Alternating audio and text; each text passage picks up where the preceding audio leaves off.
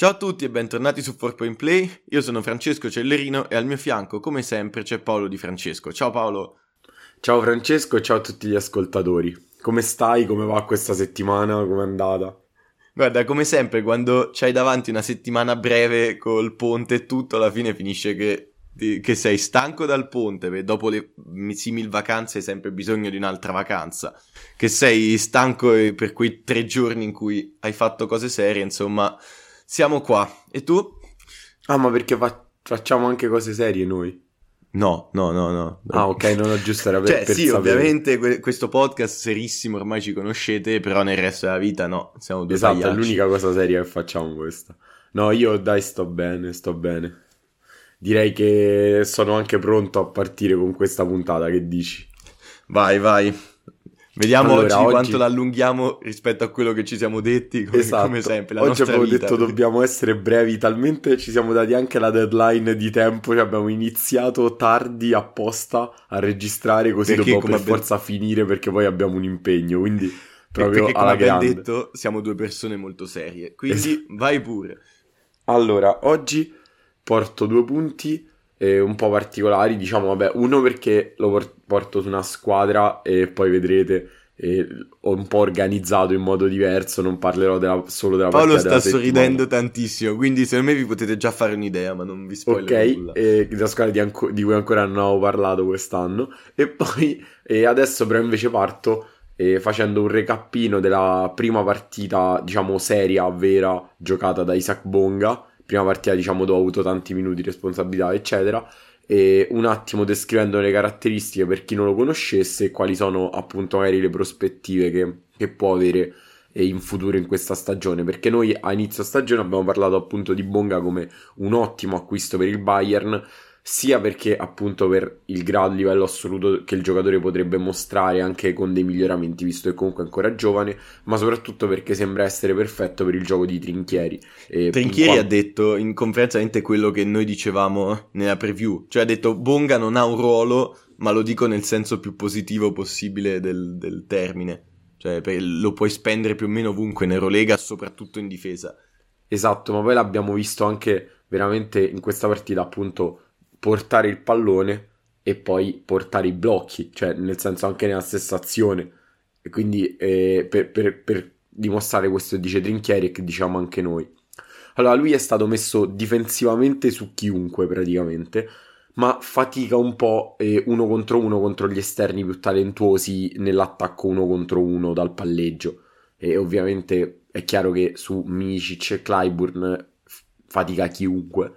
Però comunque ha mostrato che non è quella forse la sua caratteristica migliore, mentre quanto invece è stato molto molto bravo eh, nei cambi sui lunghi, non li ha proprio mai fatti ricevere, non ci è andato sotto al rimbalzo e soprattutto nel dare fastidio dal lato debole, non rubando il pallone ma proprio occupando lo spazio con le sue braccia lunghissime, le sue dimensioni, anche magari scoraggiando E gli, gli avversari a fare un certo skip o uno scarico dopo una penetrazione.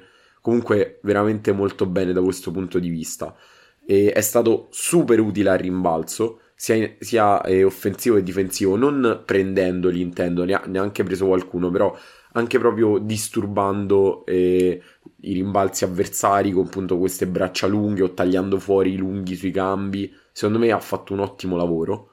E poi in attacco invece è stato dove mi ha stupito di più, perché la cosa che mi ha stupito è stata principalmente lui abbia attaccato senza esitazioni quando riceveva il pallone con un po' di spazio e poteva metterlo a terra e partire. È stato molto bravo da questo punto di vista, ha anche schiacciato, schia- tra l'altro ha schiacciato in testa a Polonara e non è stato l'unico che ha schiacciato in testa a Polonara, e il video della sua schiacciata in testa a Polonara l'ho messo anche su Twitter perché l'Efes fa una cosa assurda difensivamente.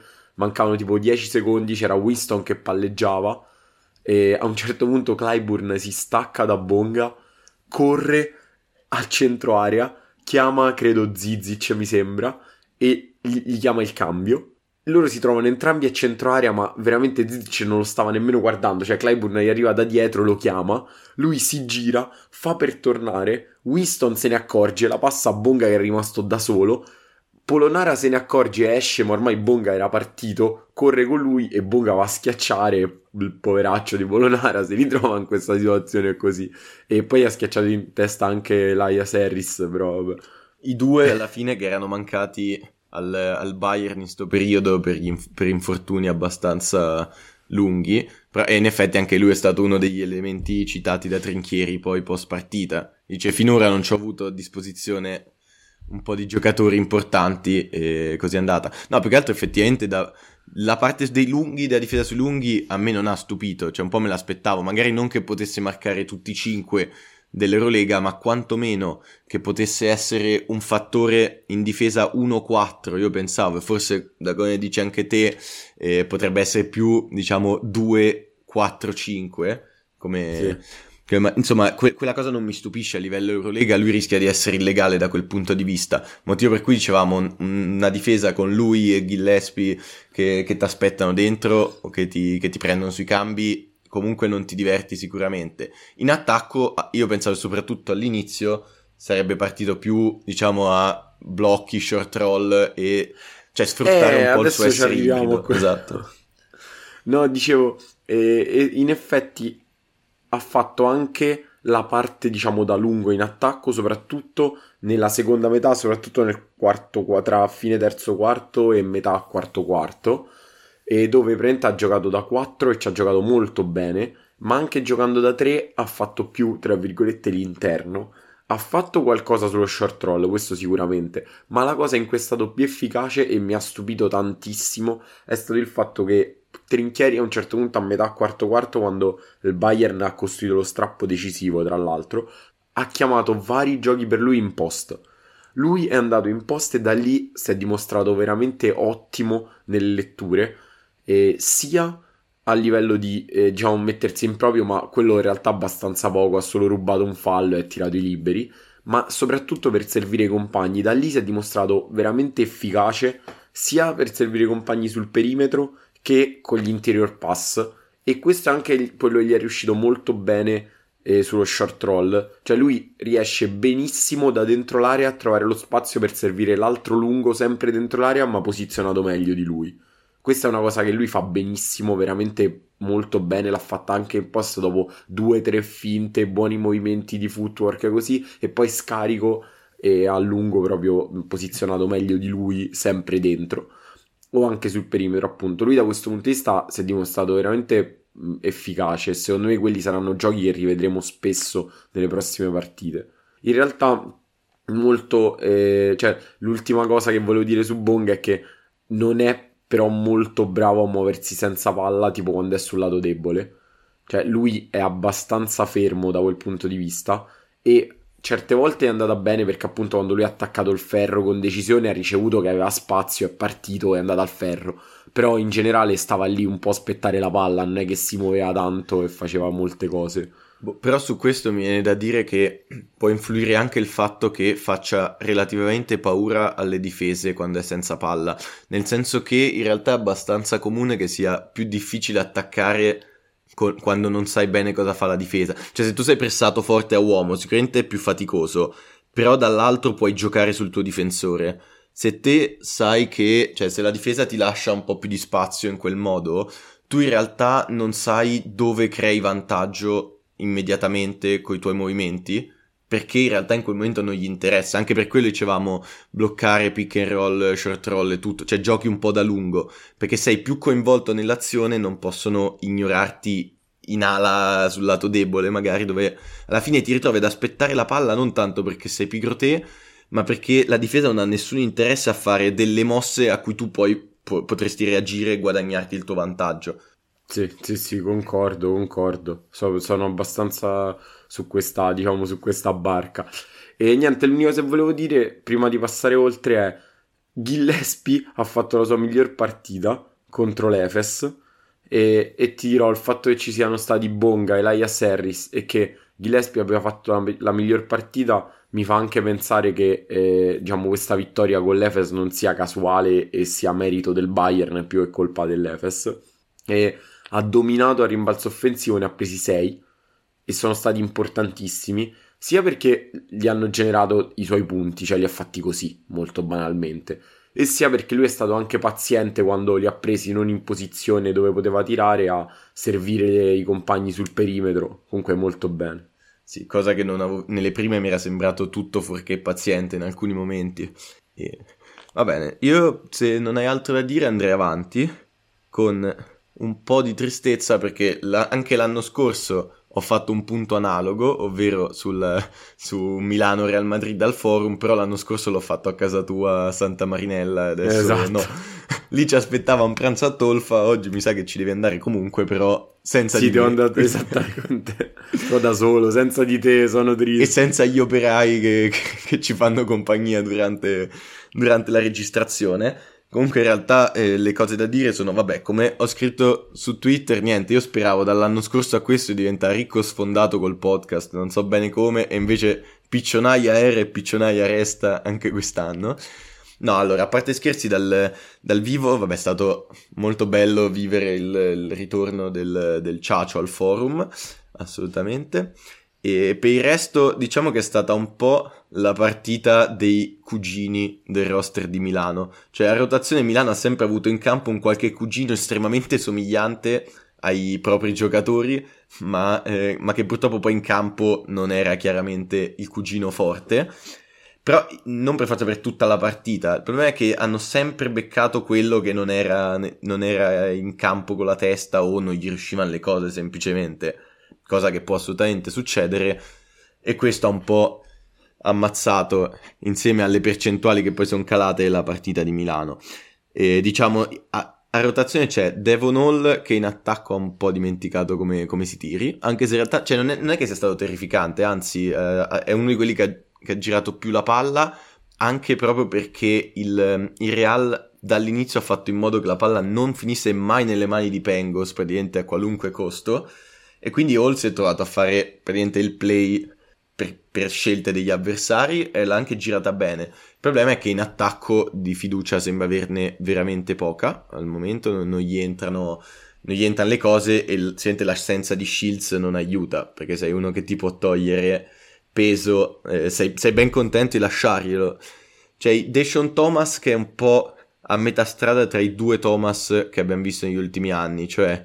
Thomas Del Pana che faceva presente il go to guy, che, pe- che è quello che ha provato un po' a fare a inizio partita, dato che Pengos era marcato ovunque, eh, altri si prendeva meno, meno De- Brandon Davis che è quello il più cugino di tutti, eh, non, non, non stava riuscendo a fare assolutamente nulla. Lui i primi tiri se li ha presi quasi tutti Thomas, in altri momenti invece è stato il più Thomas Bayern, cioè un po' più role player diciamo, in molti momenti è stato proprio solo seduto in panchina. E quindi non, non è mai riuscito, secondo me, a trovare... L... Cioè, era balto, no? Né, né carne né pesce. Non... Ha avuto vari ruoli diversi. Poi, eh, Pengos, in realtà, è stato messo molto in difficoltà dal, dagli avversari e... Cioè, diciamo, è un po' il rischio di quando hai un giocatore così accentratore, nel bene e nel male, per, l... per l'allenatore, perché lo vedi. Cioè, gli avversari hanno costruito abbastanza la partita su quello... E tra l'altro una cosa che mi ha abbastanza stupito, poi torno su, su Pengos, il, il Real ha, ha ruotato tantissimo soprattutto all'inizio, poi dopo si sono un po' stabilizzati i quintetti, gli esterni che ha usato e, e portava una pressione a, a, diciamo dalla metà campo in poi che raramente ho visto, cioè, ma pure il Chacho Rodriguez marcava, pressava quasi a tutto campo, comunque nella sua metà campo era sempre incollato la palla. Yabusele ha giocato difensore point of attack per una marea di azioni e in generale erano sempre addosso, ma infatti anche mh, Mitrou-Long a rientro li ha, tenu- ha tenuto Milano in, pan- in partita con tre triple di fila praticamente, no, due di fila e più un'altra, però erano triple brutte, arrivate con lui che riceveva la palla praticamente sulla linea di centrocampo, con cinque sei secondi sul cronometro, piava un blocco, tirava e gli entrava benissimo, cioè buttale via, però erano tutti tiri di azioni che erano state completamente annullate da Real, in cui però in quell'ultimo secondo il talento li aveva, li aveva poi superati. e, e tra l'altro anche dopo non, poi non gliel'hanno passata, ma ho visto un paio di volte di nuovo Mitrou-Long che voleva avere giustamente palla in mano perché si sentiva caldo, che però si apriva sulla linea di metà campo a chiamarla perché non, non aveva altro spazio. Idem con Billy Baron, che ho visto secondo me criticare un po' troppo per quel colletto in giro. Secondo me non ha giocato male, è che letteralmente, almeno la sensazione che ho avuto io dal forum è che la... non sono riuscito a rivederla, però più o meno mi ricordo questo, che c'era un cambio sistematico su tutti i blocchi per le sue uscite, eh, lo tenevano in... cioè hanno deciso che Pengos, Baron, sì, qua non dovevano tirare. Poi Pengos, avendo sempre palla in mano, quando riusciva poi a prenderla dopo un po' di secondi, i tiri se li riesce anche a costruire magari, però Baron è stato fondamentalmente più un fattore perché toglieva uno o due difensori al Real che lo seguivano ovunque, che per quello che effettivamente ha fatto quando ha ricevuto palla.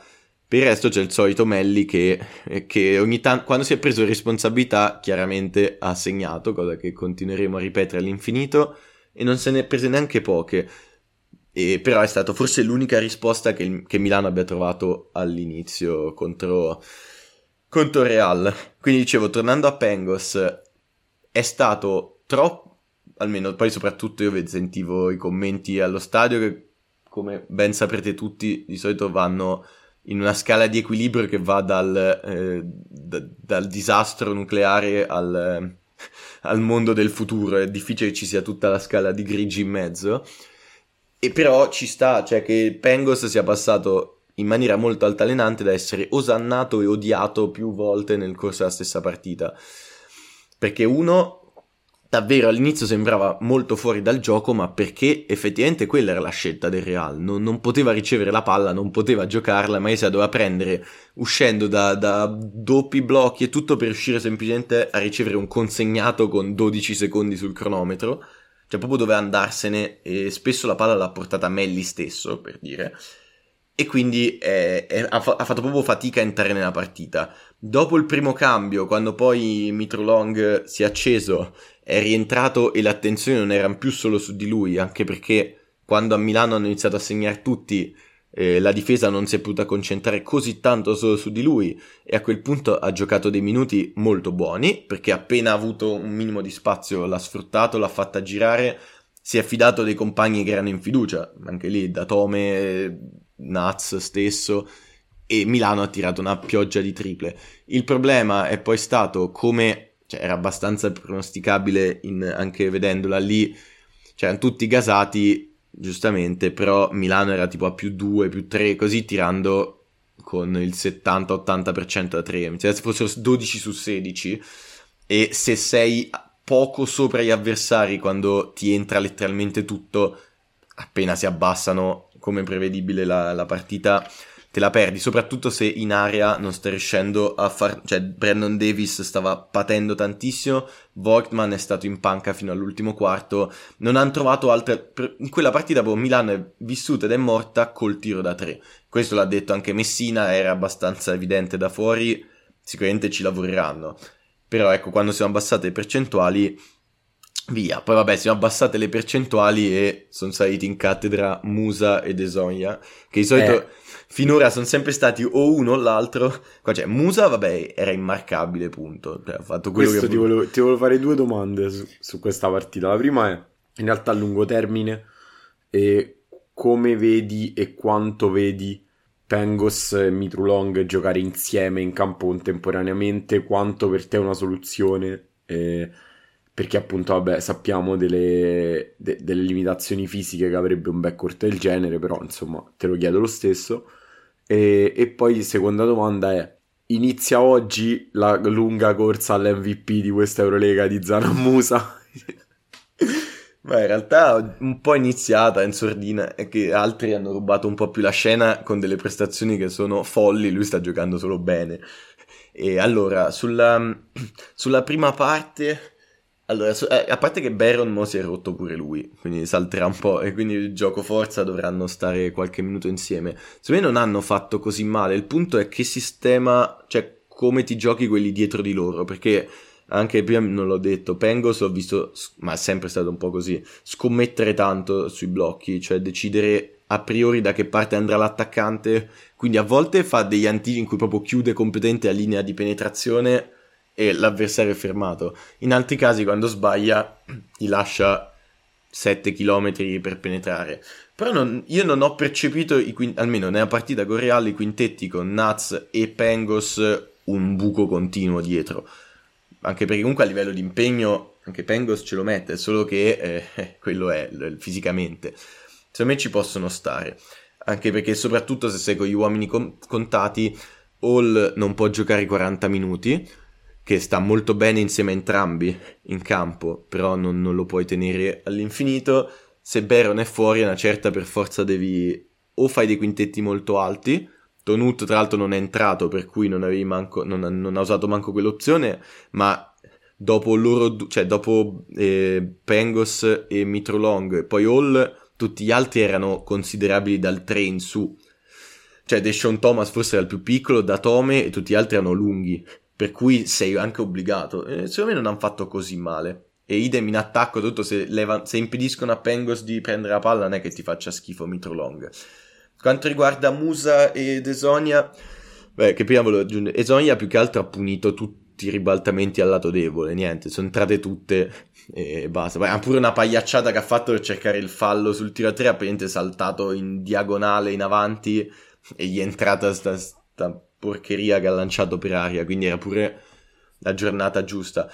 Musa è sembrato un veterano, una stella veterana di Eurolega, appunto, come, come ne- tu ti hai rilanciato in termini abbastanza entusiastici nella, nella preview, effettivamente quello sta facendo, cioè, gli entrava tutto, però è proprio un giocatore che è in controllo, si fa da- sbagliano, prendono rimbalzo, calma l'attacco, si fa ridare la palla, rimette a posto, è, è proprio un leader in campo, non solo che ha segnato, vedevi che sapeva quello che stava succedendo intorno a lui, aveva la leadership quantomeno in campo di risistemare i compagni, ma anche di chiamare palla per sé quando, quando era, e proprio semplicemente sembrava una stella nel pieno della maturità cestistica di Eurolega, punto. Questo è quello, quello che ha fatto, e, e gli altri ci sono stati, cioè i deck della situazione, ma anche gli Abusele, gli Abusele non gli entrava tanto, tanto il tiro, ma cioè, ha, hanno accettato secondo me questo ruolo e, e questo non può che far bene al Real. Punto. Possiamo andare avanti, direi. Vada, vada. Hai detto tutto quello che c'era da dire. Questa. Partiamo con finalmente la stagione dei punti sulla Asvel. È il momento, siete pronti? Siete carichi? Guarda, io volevo no, parlare dello Zalgiris, ma ho deciso che non vi meritavate per l'ennesima volta Asvel e Zalgiris nella stessa puntata. No, dai, in realtà non sarò molto breve, farò un punto un po' particolare, diciamo. Vorrei strutturarlo come due cose generali e poi i tre giocatori che ho preferito quasi come proprio da tifoso, tra virgolette, in questo inizio di stagione del... Ma che tra virgolette? Su... Dell'Asvel. No, vabbè, dai. Allora, diciamo così, l'Asvel era partito male come ci si aspettava, diciamo, però ha rimesso un po' in piedi questo inizio di stagione grazie a due vittorie importanti che sono arrivate contro... Nelle ultime due sono arrivate contro la sorpresa della stagione, cioè il Baskonia, che era appunto la squadra che secondo me ha avuto il maggior differenziale tra quello che ci aspettavamo da lei e come gli sono state poi effettivamente le prestazioni, e cioè in positivo chi- intendo differenziale che chiameremo Marcus Howard. No, sì, Cozza, ah, che, cioè... che però no, è, è vero, stato no. tenuto a cinque punti, cinque schifosissimi punti dalla Svel. Quindi, esatto. la, quindi diciamo mentre il Maccabi si è preso ventitré punti così. Sì sì vabbè, chiaramente è tornato il Marcus Howard che, che conosciamo e, e poi eh, una vittoria appunto l'ultima contro la Virtus Bologna dove eh, la Asvel è riuscito anche a rientrare nel terzo quarto da uno svantaggio oltre la doppia cifra, nonostante anche il rientro di Schengelia che ha fatto dei minuti, tra l'altro ha segnato tipo un canestro in posta, la prima, primo pallone che ha toccato, però non ha giocato neanche così male, diciamo, in, soprattutto in attacco. E quindi niente, vittoria importante e vittoria tra l'altro diversa da quello che ti aspetteresti da questa Asvel di inizio stagione, che è una Asvel molto molto molto forte in difesa. Cioè parliamo tipo di top tre di defensive rating del, dell'Eurolega e una Asvel molto molto scarso in attacco, e in realtà per il semplice motivo che eh? inaspettatamente. Eh, allora, diciamo che sì, ce lo aspettavamo, però, però io mi aspettavo anche che fossero leggermente migliori, per il semplice motivo che eh, mi aspettavo qualcosa in più da Jackson Cartwright, che però ha avuto un infortunio che gli ha fatto saltare praticamente eh, tutta il prestagione. E poi comunque ha avuto un po' di strasci di questo problemino fisico e sta entrando adesso più o meno in forma. Questa partita ha giocato, non ha fatto niente di che, però comunque si è fatto vedere che può essere un giocatore utile. Sì, l'unico problema no, è che se lui sono non... un, po', un po' deluso, però è uno di quelli a cui do più scusanti, cioè non, non sto ancora valutando le sue prestazioni seriamente. Sì, l'unico problema di Jackson Cartwright è che se in attacco non va davvero bene, in difesa lo soffri troppo, perché è veramente troppo basso. Tipo, probabilmente è il giocatore più basso dell'Eurolega, quindi e, e non è nemmeno piazzato, cioè, eh, quindi diciamo che lui dovrebbe veramente eh, essere un giocatore che in attacco ti cambia un po' la percezione della squadra, per diventare, o quantomeno nei minuti in cui gioca, per diventare sostenibile, perché così a, a, insomma a, a livello Eurolega anche un Paiola, che è veramente il nulla cosmico in attacco, è troppo più grosso di te e devi comunque portare un raddoppio se si mette in post o qualcosa del genere. Quindi vabbè, questa è una considerazione. E, e adesso diciamo che quindi il peso dell'attacco è un po' in mano a pochi giocatori, in particolare a De Colo. Allora adesso veniamo a quali sono i tre giocatori migliori di questo avvio della Asvel. Allora, i nomi sono tre: De Colo, Mustafa Fall e Jonah Mathews. Perché per motivi diversi, diciamo, ovviamente anche parametrati alle aspettative. Jonah Mathews, solo... domanda, servirebbe a questo Olimpia Milano, da dove se n'era parlato in estate vicino a loro? Se, secondo me no, però è un buon giocatore. Allora, eh, diciamo che nessuno dei tre sta facendo sfracelli assurdi, e, e poi soprattutto tra questi ci andrebbe anche ovviamente David Lighty, che ha cominciato la stagione in maniera super solida, però io diciamo eh, ne faccio anche una questione di aspettative, cioè Lighty sta Discor- facendo... anche che Lighty è applicabile da tipo quindici anni sto discorso. Sì, esatto. Dici, c'è senso... anche Lighty che fa bene. Eh, appunto, diciamo, chiaramente lo sappiamo, è partito bene contro la Virtus Bologna, ha fatto un'ottima partita. Appena gli hanno lasciato un metro di spazio lui ha tirato, e è stato il fatto che lui abbia segnato con questa continuità e che Mathews abbia messo un paio di triple molto fortunose è stato il motivo per cui la Asvel ha vinto questa partita, soprattutto in attacco, nonostante quello che vi ho detto sulla differenza tra l'attacco della Asvel e la difesa della Asvel. E niente, però diciamo De Colo, Fall e Mathews. Perché De Colo? Perché eh, è l'unica fonte di gioco, nel senso è l'unico giocatore che crea un vantaggio. E gli altri possono segnare, perché Lighty può segnare, perché Mathews può segnare, però è l'unico giocatore che crea un vantaggio per gli altri. Nonostante questo, non è che abbia fatto un inizio di stagione sfolgorante dal punto di vista della, diciamo, gestione del pallone, perché sta perdendo una marea di palloni, veramente tantissimi. E però questo rimane comunque mh, qualcosa che si mette in conto e si dice ok, va bene, perché è l'unico che veramente supera l'avversario, innesca la rotazione della difesa e poi quel gioco di penetra e scarica che magari appunto consente ai vari Noah, per esempio, di prendersi triple aperte, che se no non saprebbero veramente cosa farci col pallone in mano partendo da fermo, perché appunto è una cosa che possono fare Mathews, è una cosa che può fare Lighty e basta, si può dire forse qualcun altro, ma niente di che, qualche volta o Basoan.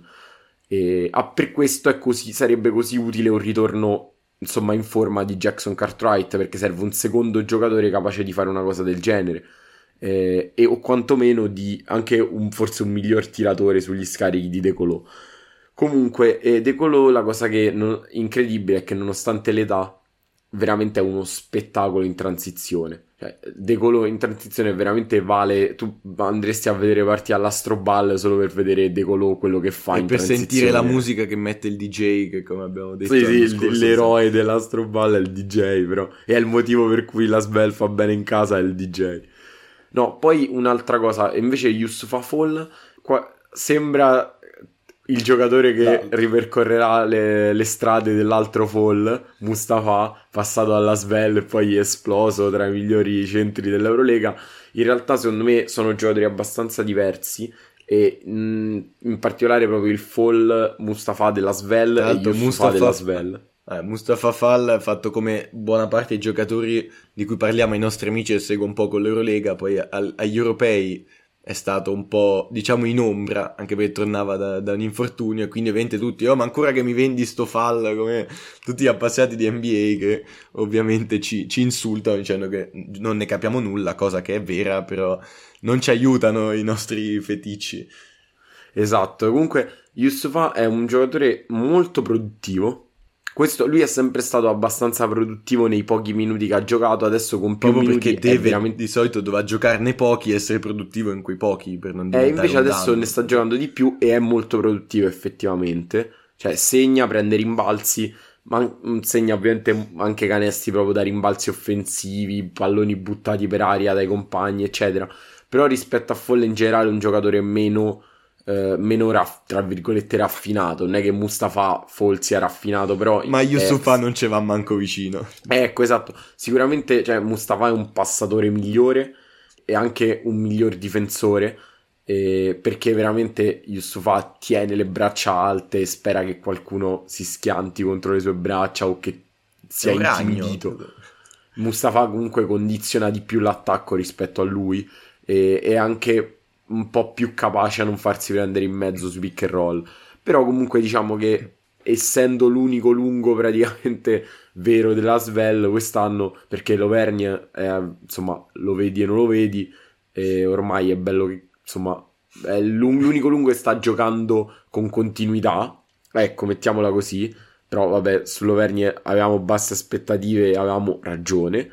Dicevo che eh, insomma quello che doveva fare lo sta facendo, e io pensavo che comunque il problema fosse avere una rotazione con l'Auvergne e lui in particolare, perché l'Auvergne doveva essere tra virgolette il lungo secondo me meno eh, su cui facevi meno affidamento dei due, invece a quanto pare tra i due il problema è l'Auvergne, e vabbè comunque e, però vabbè, l'abbiamo detto. A parte questo, E Jonah Mathews, arrivo e chiudo così smettiamo di parlare della Svel, secondo me è il, per ora è il miglior americano tra quelli arrivati insomma in Francia, e le percentuali sono un po' bruttine, e, però io credo che lui abbia una ottima fiducia nei suoi mezzi e che questo sia estremamente positivo, perché lui comunque è giovane e ha potenzialità per crescere, e se continua così a un certo punto delle cose riusciranno, sono abbastanza convinto di questo.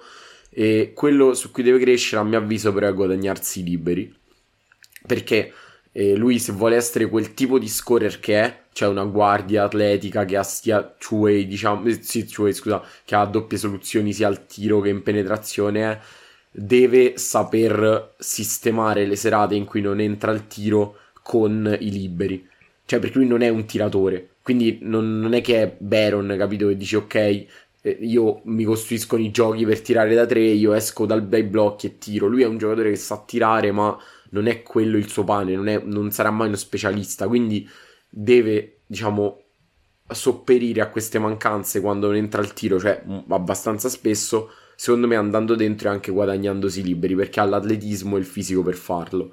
Per il resto, appunto, ripeto, penso che lui abbia le potenzialità per fare molto bene dentro questa squadra, in generale in Eurolega, e il fatto che l'avesse cercato Milano adesso mi è molto chiaro, vedendolo giocare con la Svel. Non è un giocatore da Milano, secondo me, però ne colgo le da potenzialità. Eurolega ci può stare. Sì, sì.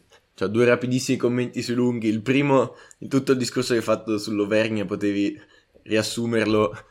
Come, come mago quando giocava al, al nostro Zalgiris, chiamando l'Auvergne le gros problème. Hai fatto tutto sto discorso, bastava far così. Ciao mago. No, e l'altra cosa è che la differenza grossa tra i due Fall, secondo me, è quella che ho detto l'anno scorso, invece commentando la stagione dell'Olympiakos. Cioè che tu hai detto quale dei due, cioè che Mustafa, eh, diciamo, distor- cambia un po' di più la mappa dell'attacco avversario. Alla fine è lì il grande passo, cioè se un lungo così grosso è uno che, po- che gli avversari, diciamo, sperano che entri, nel senso che puoi portarlo fuori e farlo pagare gli avversari, o diventa un giocatore che pagano gli altri? Poi è chiaro che è sempre una via di mezzo in base ai quintetti che hanno gli avversari, però più riesci a spostare la curva verso il io sono in campo, gli avversari non sanno più bene cosa fare perché li intimidisco, oppure io sono in campo e questi mi mettono in mezzo a qualunque pick and roll, io finisco sui pattini e, e i pattini mi portano nello spogliatoio fino a fine partita. Diciamo la differenza è relati- cioè la, la distanza è relativamente labile. Io andrei avanti con l'ultimo punto. Vai, eh, vai, vai. Che, dato che vai, finora avviati velocemente verso la conclusione. Esatto. Squadra che, se ascoltate proprio in play, pare che non esista in Eurolega, però esiste come è il Fenerbahce. È letteralmente e... la migliore squadra, esatto, dei quest'inizio di Eurolega. Allora, l'anno scorso ne abbiamo parlato mille volte perché io ne avevo parlato benissimo, ero super convinto del Fenerbahce, continuava a far schifo, io tutte le volte mi incapronivo a parlarne per cercare di dare una spiegazione a sta cosa. In realtà stavolta l'attenzione è stata più rubata da, da altre situazioni, però del Fenerbahce di Tudis bisogna dire due cose, a maggior ragione in realtà nella volta in cui hanno perso, cioè hanno, sono incappati nella prima sconfitta stagionale. Però due parole su, su come stanno andando, banalmente, tra l'altro sconfitta di uno dopo essere andati sotto di quattordici, una cosa del genere, stavano affondando e hanno trovato in... e sarà uno de- dei principali argomenti miei, nei quin- in quintetti ogni volta diversi delle risposte per la partita. Sono arrivati, e- hanno perso di uno perché Motley a tre secondi alla fine, co- sul meno tre, libero sul perimetro, ha deciso di andare dentro a schiacciare e segnare con zero virgola otto sul cronometro, quindi in realtà buttandola via con una scelta discutibile, però dopo una partita pazzesca. Infatti Motley è uno dei fattori principali di questo Fenerbahce.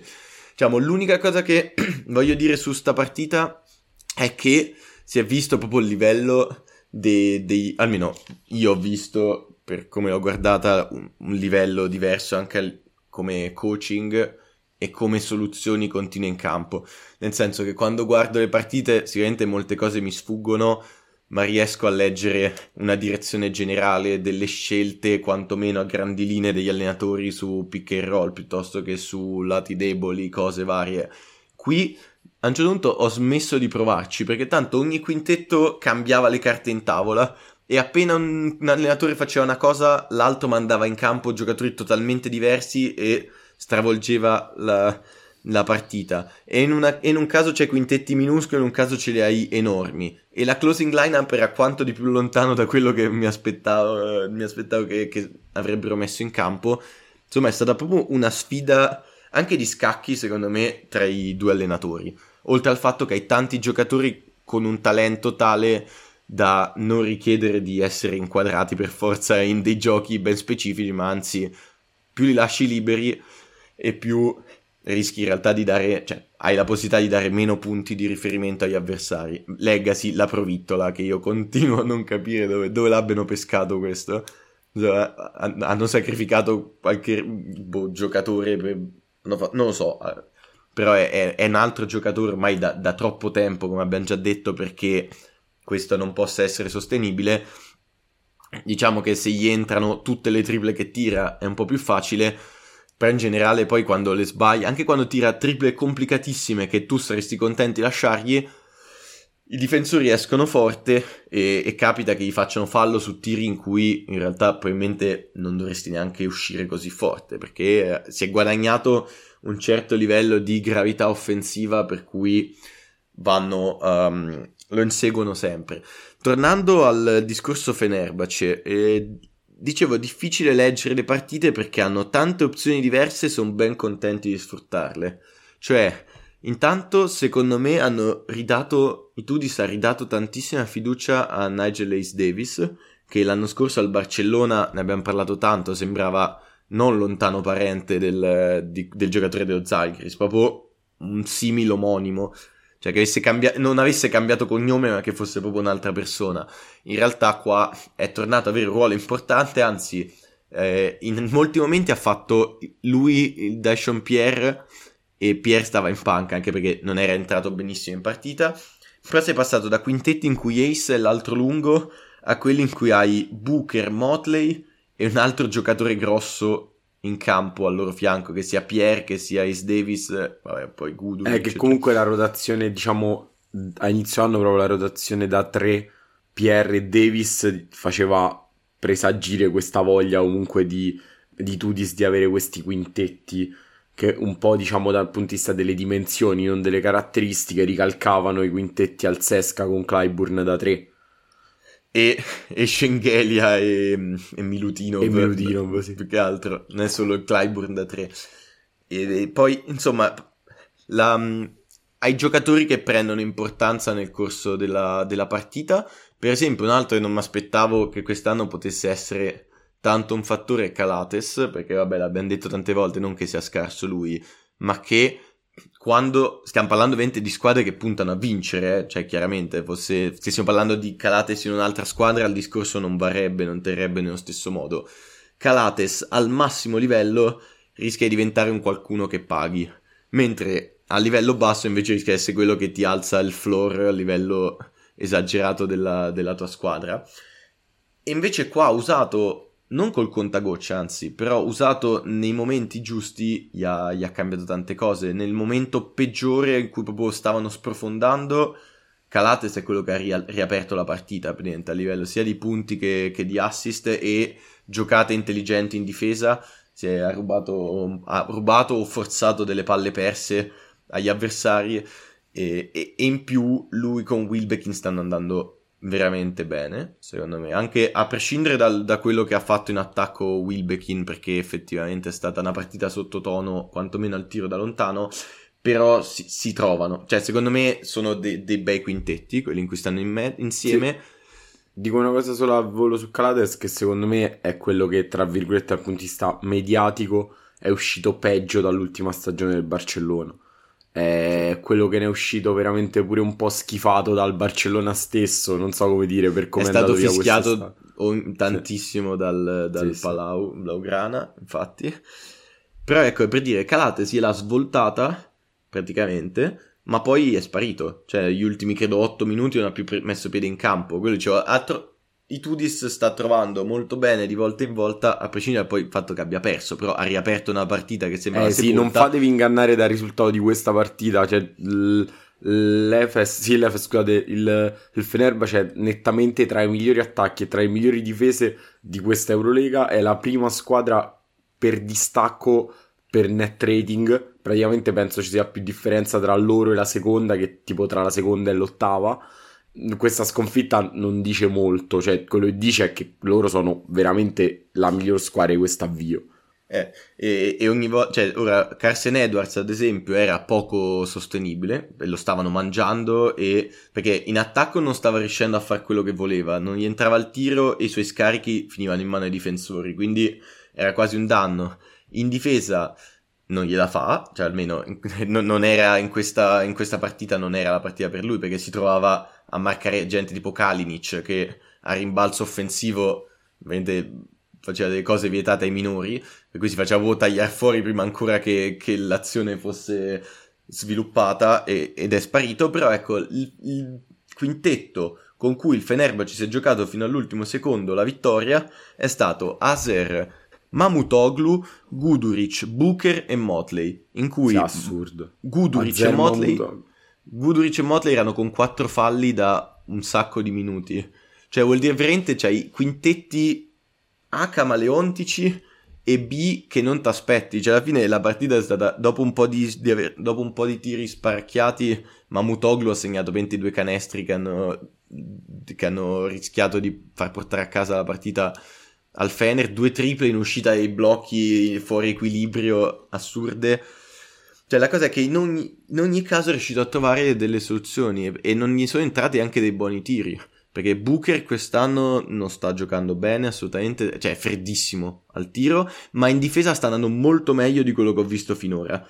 Cioè è, ovviamente si perde, tipo in alcune azioni sono entrati che erano in quattro a marcare tre giocatori perché lui era andato in aiuto non si sa bene dove, ha lasciato il suo uomo, Jekiri aveva ruotato sull'uomo suo e si erano persi.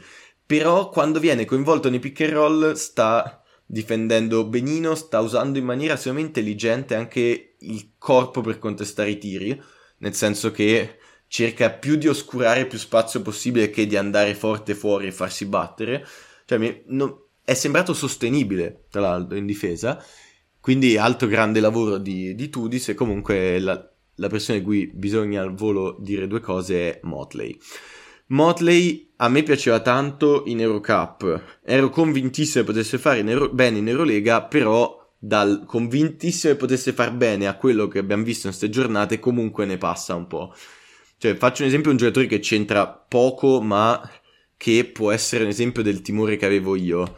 L'Essort quest'anno al Partizan è uno dei migliori, è un fattore, ne abbiamo parlato l'altra volta, non può quasi uscire dal campo, ma io ero convinto anche prima che potesse far bene, ma quando ha giocato altre volte in Eurolega invece hanno esposto di più i suoi limiti, quello che sapeva fare in attacco risultava meno utile e quindi alla fine usciva, anche, anche facendo delle discrete prestazioni, però poi usciva in, nel giro di poche partite e poi veniva sostituito da qualcun altro.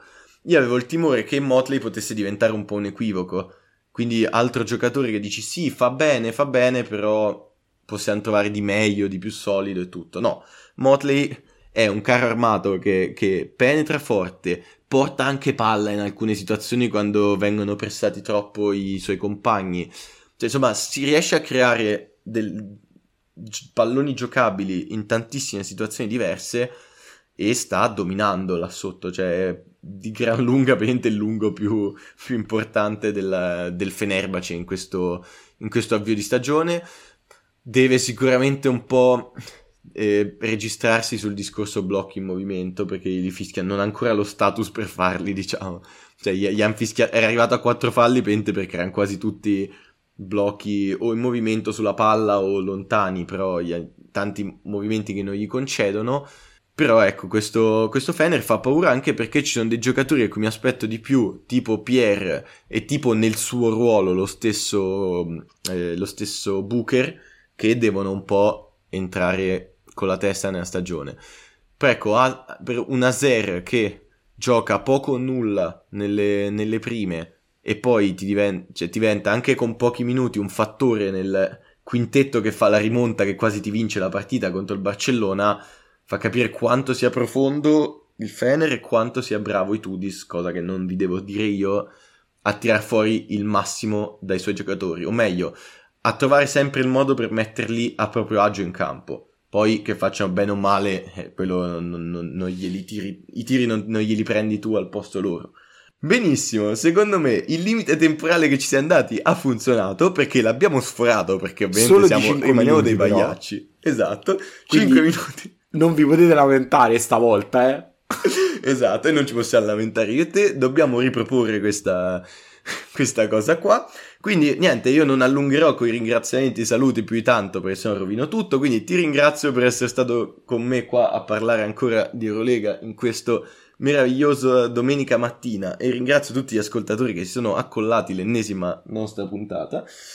Grazie anche a te Francesco, e grazie a tutti, non dico oggi grazie a tutti quelli che sono riusciti ad arrivare fin qui, perché oggi è più corta, quindi fin qui ci arrivate, ma... dai, se vi va, se ci volete bene ci arrivate, ecco, diciamola così, se ci volete bene ci arrivate, quindi no, veramente grazie a tutti, grazie a Francesco e buona nuova settimana di Eurolega.